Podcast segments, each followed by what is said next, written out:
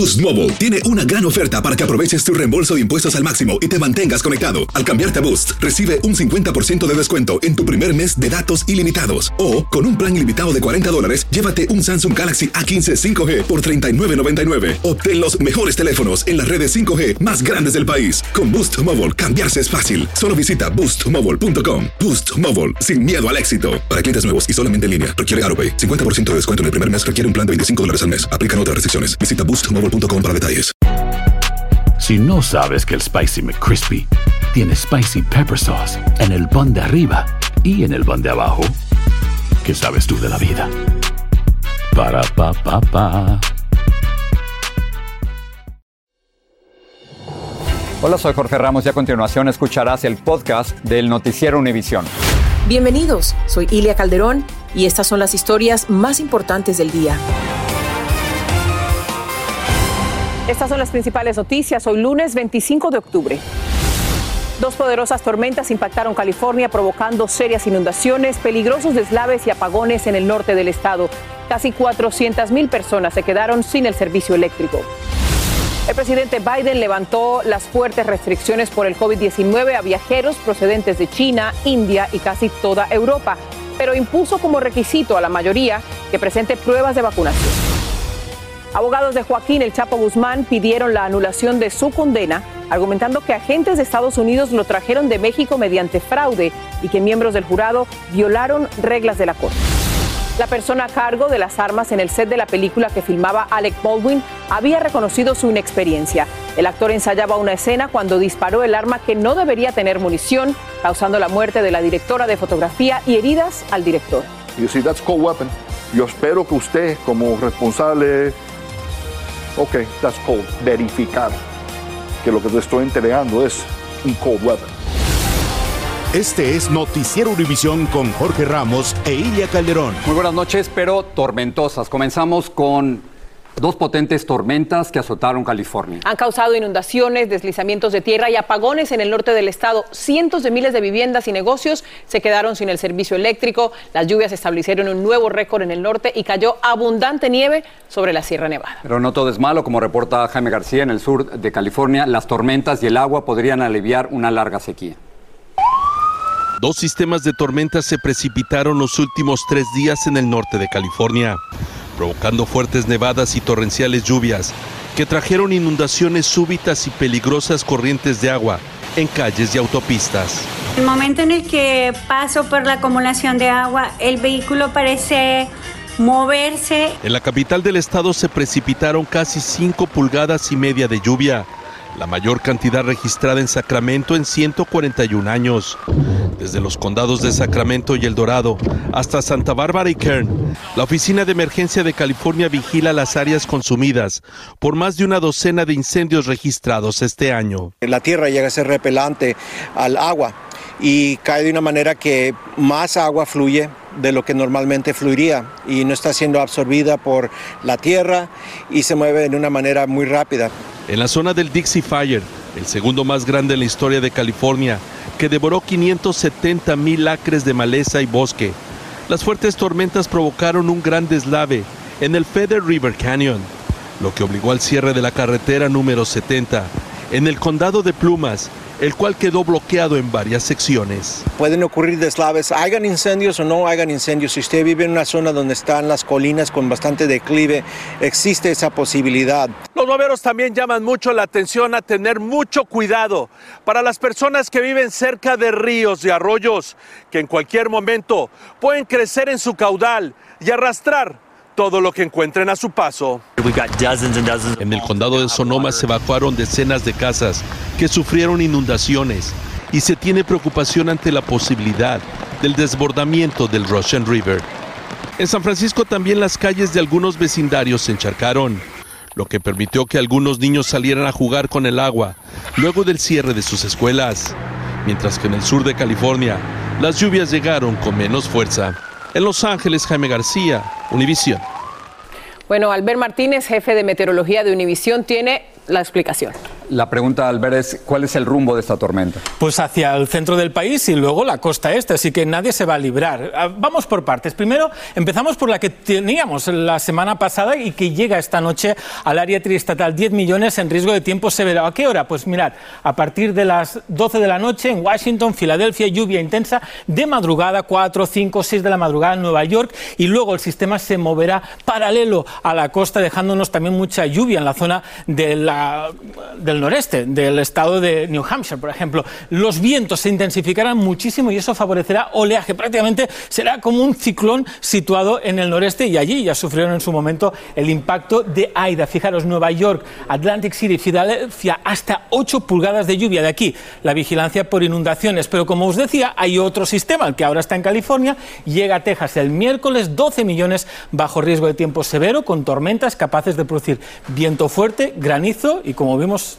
también tornados. La lluvia ya, muy bien. Estamos hablando, Albert, de un área muy extensa. ¿Cuál es la recomendación para los residentes? Pues, por ejemplo, en la noche, ¿no? Lo importante es tener siempre el celular cargado por si se activa algún aviso por tormenta severa. Y es que las tormentas severas, fijaros, en este vecindario son estas capaces de crear estas muchas descargas eléctricas, así que es importante cerrar bien puertas y ventanas y evitar estar paseando por la calle durante la noche. El granizo puede ser grande, así que mejor dejar el auto en un sitio protegido. Luego, los vientos pueden superar las 60, 70 millas por hora y pueden romper árboles y tendido eléctrico. Y lo peor, ya lo ves, la posibilidad de que se formen tornados, como hemos visto en Missouri. Y si suenan las sirenas, puede ser un buen momento para buscar refugio en la habitación céntrica. La gente nos va a preguntar, ¿y cómo hace Albert para hacer los tornados dentro del estudio? Pues magia. Mejor explicado imposible. Albert, gracias. Eh, centenares de empleados de la ciudad de Nueva York marcharon por el puente de Brooklyn para protestar por la orden de vacunarse en contra del COVID. Los manifestantes dijeron representar a 50 mil empleados municipales que no se han vacunado. La alcaldía ha exigido que todos los empleados de la ciudad se vacunen a más tardar el viernes. El presidente Biden firmó otro mandato de vacunación, esta vez dirigido a extranjeros que quieran visitar Estados Unidos. Por un lado, la medida suaviza severas restricciones que se adoptaron cuando comenzó la pandemia el año pasado. Por otro, impone nuevas reglas basadas en las vacunas que reconoce Estados Unidos. Janet Rodríguez nos informa en directo desde Washington. Los nuevos requisitos de vacunación para entrar a Estados Unidos no aplicarán a menores ni a extranjeros de países con baja tasa de vacunación, anunció hoy la Casa Blanca. Pero a partir del 8 de noviembre, la gran mayoría de turistas que quieran entrar al país por aire o carretera tendrán que estar completamente vacunados. Eh, esta es una política más estricta para aquellas personas que no son ciudadanos, que no son eh, residentes permanentes. Los Estados Unidos aceptará todas las vacunas aprobadas por la FDA y la Organización Mundial de la Salud y aceptará viajeros que hayan recibido dosis de diferentes vacunas aprobadas. Sí se van a permitir esas personas que tengan esa combinación de vacunas siempre y cuando estén completamente vacunadas. Quedan exentos los menores de 18 años, los que entren al país con visa de inmigrante o por emergencias humanitarias, aquellos que no se pueden inocular por razones médicas y los que provienen de naciones con menos de 10% de la población vacunada. Pero esas personas sí tendrán que mostrar una prueba negativa de COVID hecha 24 horas antes de entrar a Estados Unidos. Si no pone regulaciones nuevas, siempre va a seguir el contagio. A mí me, a mí me gusta eso, las regulaciones, que, que cambie y que se ponga más estricto. Las aerolíneas y los agentes fronterizos tendrán la responsabilidad de comprobar toda la información antes de permitir el abordaje a un avión o el cruce legal fronterizo. Son un, poquito demasiado estrictas porque la vacuna sí ayuda, pero no, no es que evite que las personas todavía se puedan enfermar. Los Centros para el Control de Enfermedades junto a las aerolíneas también implementarán un sistema de rastreo para todos los viajeros. Los extranjeros que estén exentos de los requisitos de vacunación pero quieran permanecer en Estados Unidos por más de 60 días tendrán que vacunarse una vez que estén en el país. En Washington, Janet Rodríguez, Univisión. Y si tienen niños, esto es muy importante. La Agencia Federal de Alimentos y Medicinas considerará mañana martes la solicitud de Pfizer de que se apruebe de emergencia su vacuna para niños de 5 a 11 años de edad. El doctor Anthony Fauci, asesor del presidente Biden en la lucha contra la pandemia, predijo que la vacuna para los menores de edad estará disponible a principios de noviembre. El gobierno del presidente Biden invertirá 70 millones de dólares para llevar al mercado más pruebas caseras de COVID-19. Los fondos provienen del plan para combatir el coronavirus que se aprobó hace unos meses. Expertos federales buscan una fórmula para acelerar la producción de estas pruebas que se pueden hacer en casa.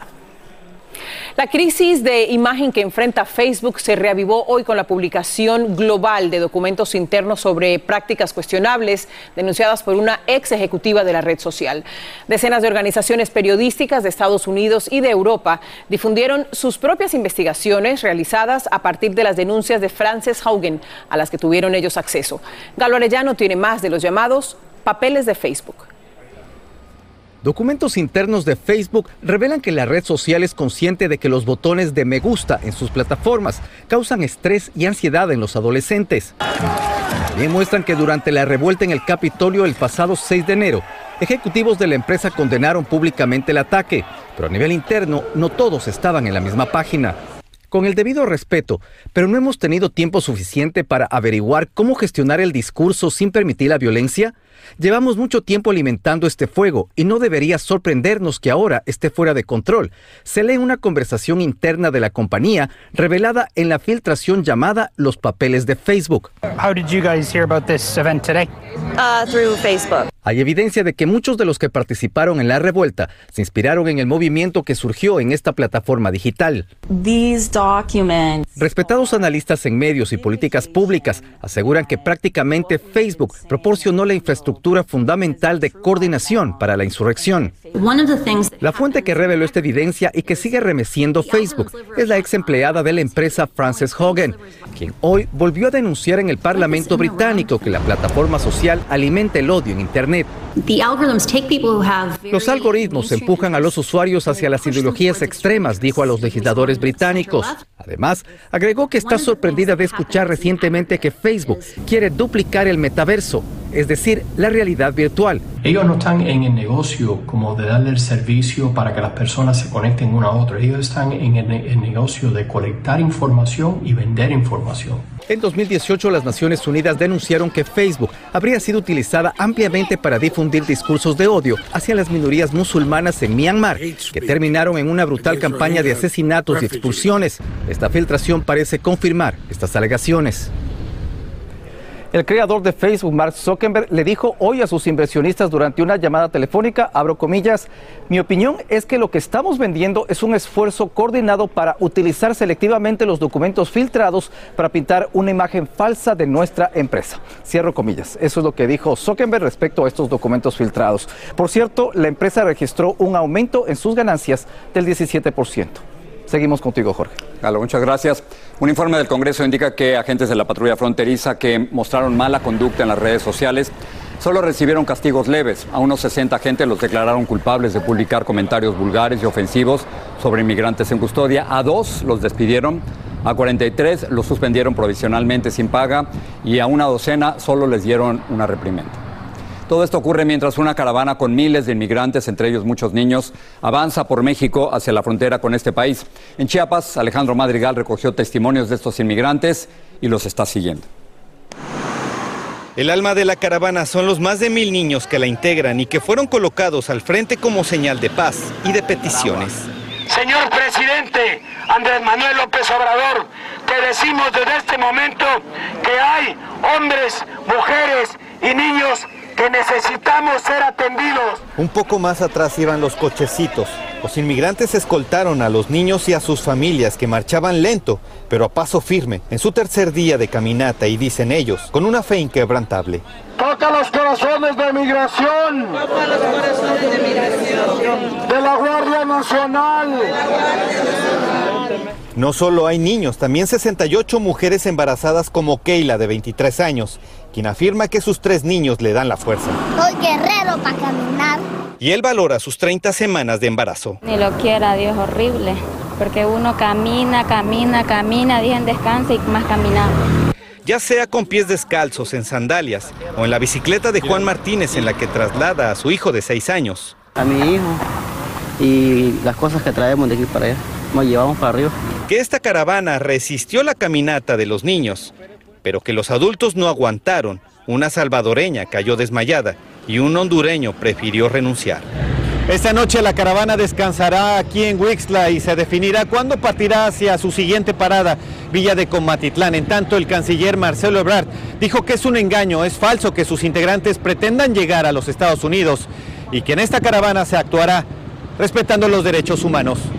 En Wixla, Chiapas, México, Alejandro Madrigal, Univisión.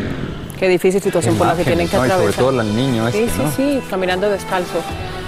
En breve, un experto en armas explica cuál pudo haber sido el error que provocó la muerte de un miembro del equipo durante la filmación de una película de Alec Baldwin en Nuevo México.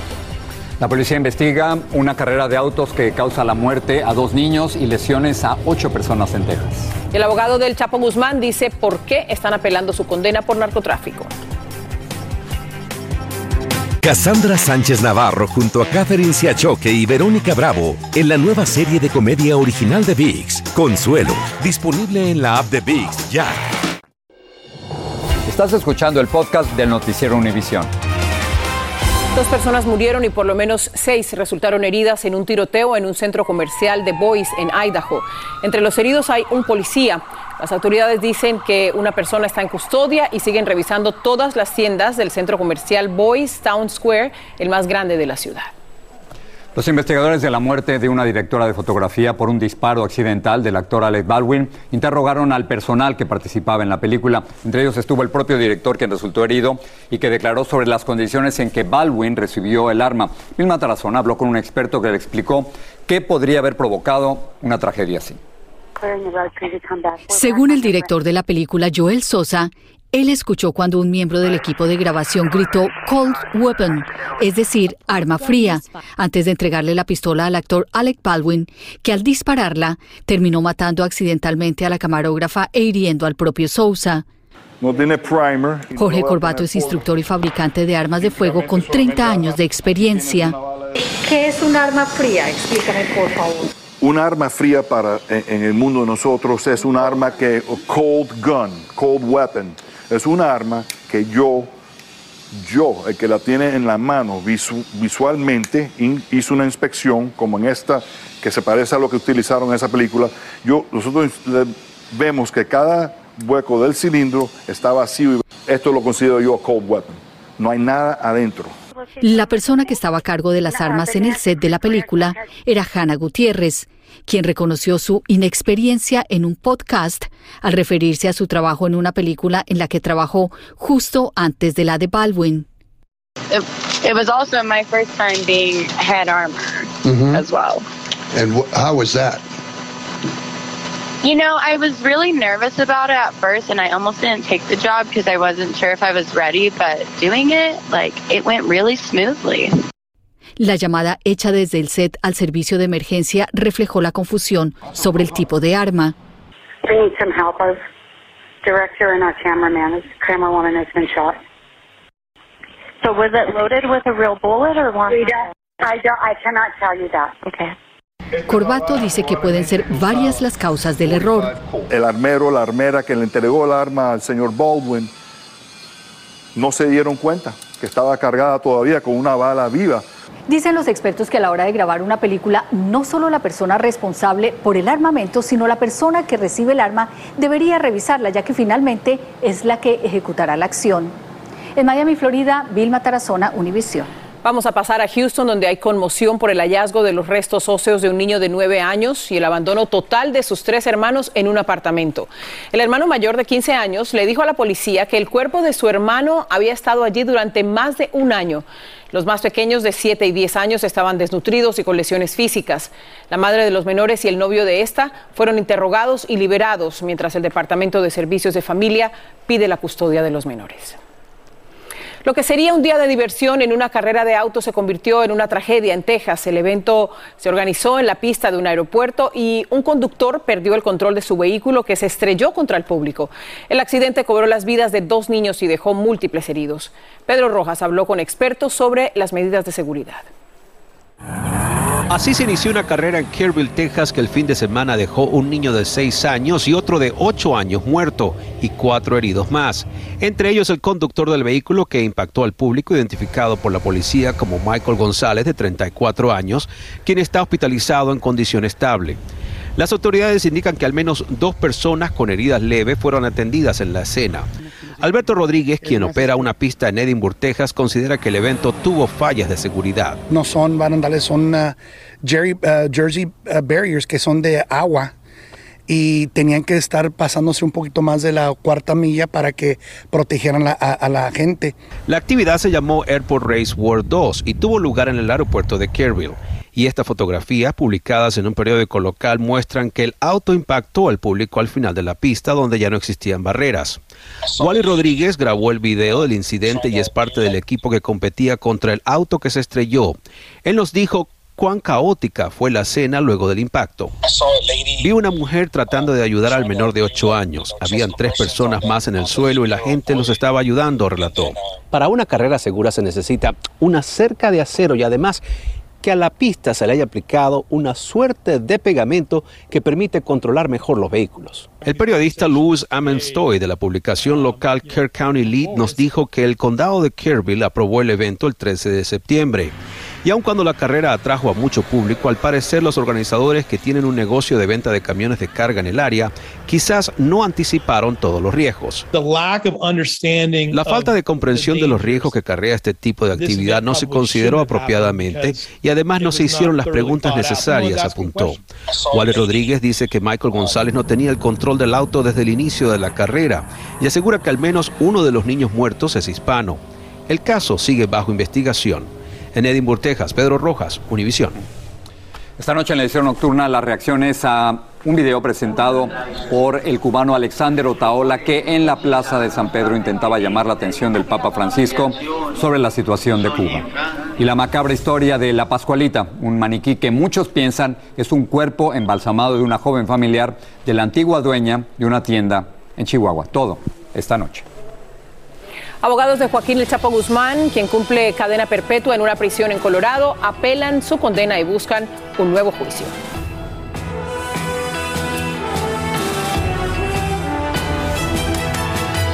Cassandra Sánchez Navarro junto a Catherine Siachoque y Verónica Bravo en la nueva serie de comedia original de VIX, Consuelo, disponible en la app de VIX ya. Sigue este podcast en las redes sociales de Univision Noticias y déjanos tus comentarios. Abogados de Joaquín El Chapo Guzmán apelaron hoy la sentencia de cadena perpetua de su cliente y argumentan, Jorge, varias irregularidades en su proceso judicial. Efectivamente, según la defensa, algunos jurados violaron, Ilia, las reglas y varias de las pruebas presentadas en el juicio, según ellos, no eran válidas. Peggy Carranza tiene detalles de este esfuerzo judicial para reducir la condena del Chapo. Chapo Guzmán insiste en que se le realice un nuevo juicio. Hoy sus abogados presentaron sus argumentos frente a tres jueces en esta Corte de Apelaciones en Nueva York. Sea lo que sea que pienses del Chapo Guzmán, esto es Estados Unidos y el hombre merece un juicio justo, dijo su abogado. Según ellos, sus estrictas condiciones carcelarias dificultaron su defensa y hubo conducta inapropiada por parte del jurado. Se refieren a la entrevista que supuestamente dio un jurado de forma anónima a un periodista de Vice, donde dijo que había leído reportes que acusaban a Guzmán de violar a adolescentes, lo que para la defensa creó prejuicios. Tras una larga discusión, un juez fue receptivo. Sounds like not a bad argument. No es un mal argumento, dijo. Mientras, los fiscales estadounidenses dijeron que el artículo de Vice no tenía méritos suficientes para que se realizara una investigación. La evidencia en contra del Chapo fue muy contundente y muy fuerte. Los jueces de apelación pueden decidir que a pesar de cualquier mala conducta de la parte del jurado, que el Chapo fue culpable según la evidencia. El Chapo fue condenado a cadena perpetua tras ser declarado culpable de narcotráfico en el 2019. Él cumple su sentencia en una prisión de máxima seguridad en Colorado. Los abogados nos dicen que se espera que esta sea la única audiencia sobre este caso y que una decisión podría conocerse en varios meses o incluso un año. En la ciudad de Nueva York, Peggy Carranza, Univisión. Y así llegamos al final del noticiero. Gracias, buenas noches. Nos vemos mañana. Noticiero Univisión, lo que está sucediendo.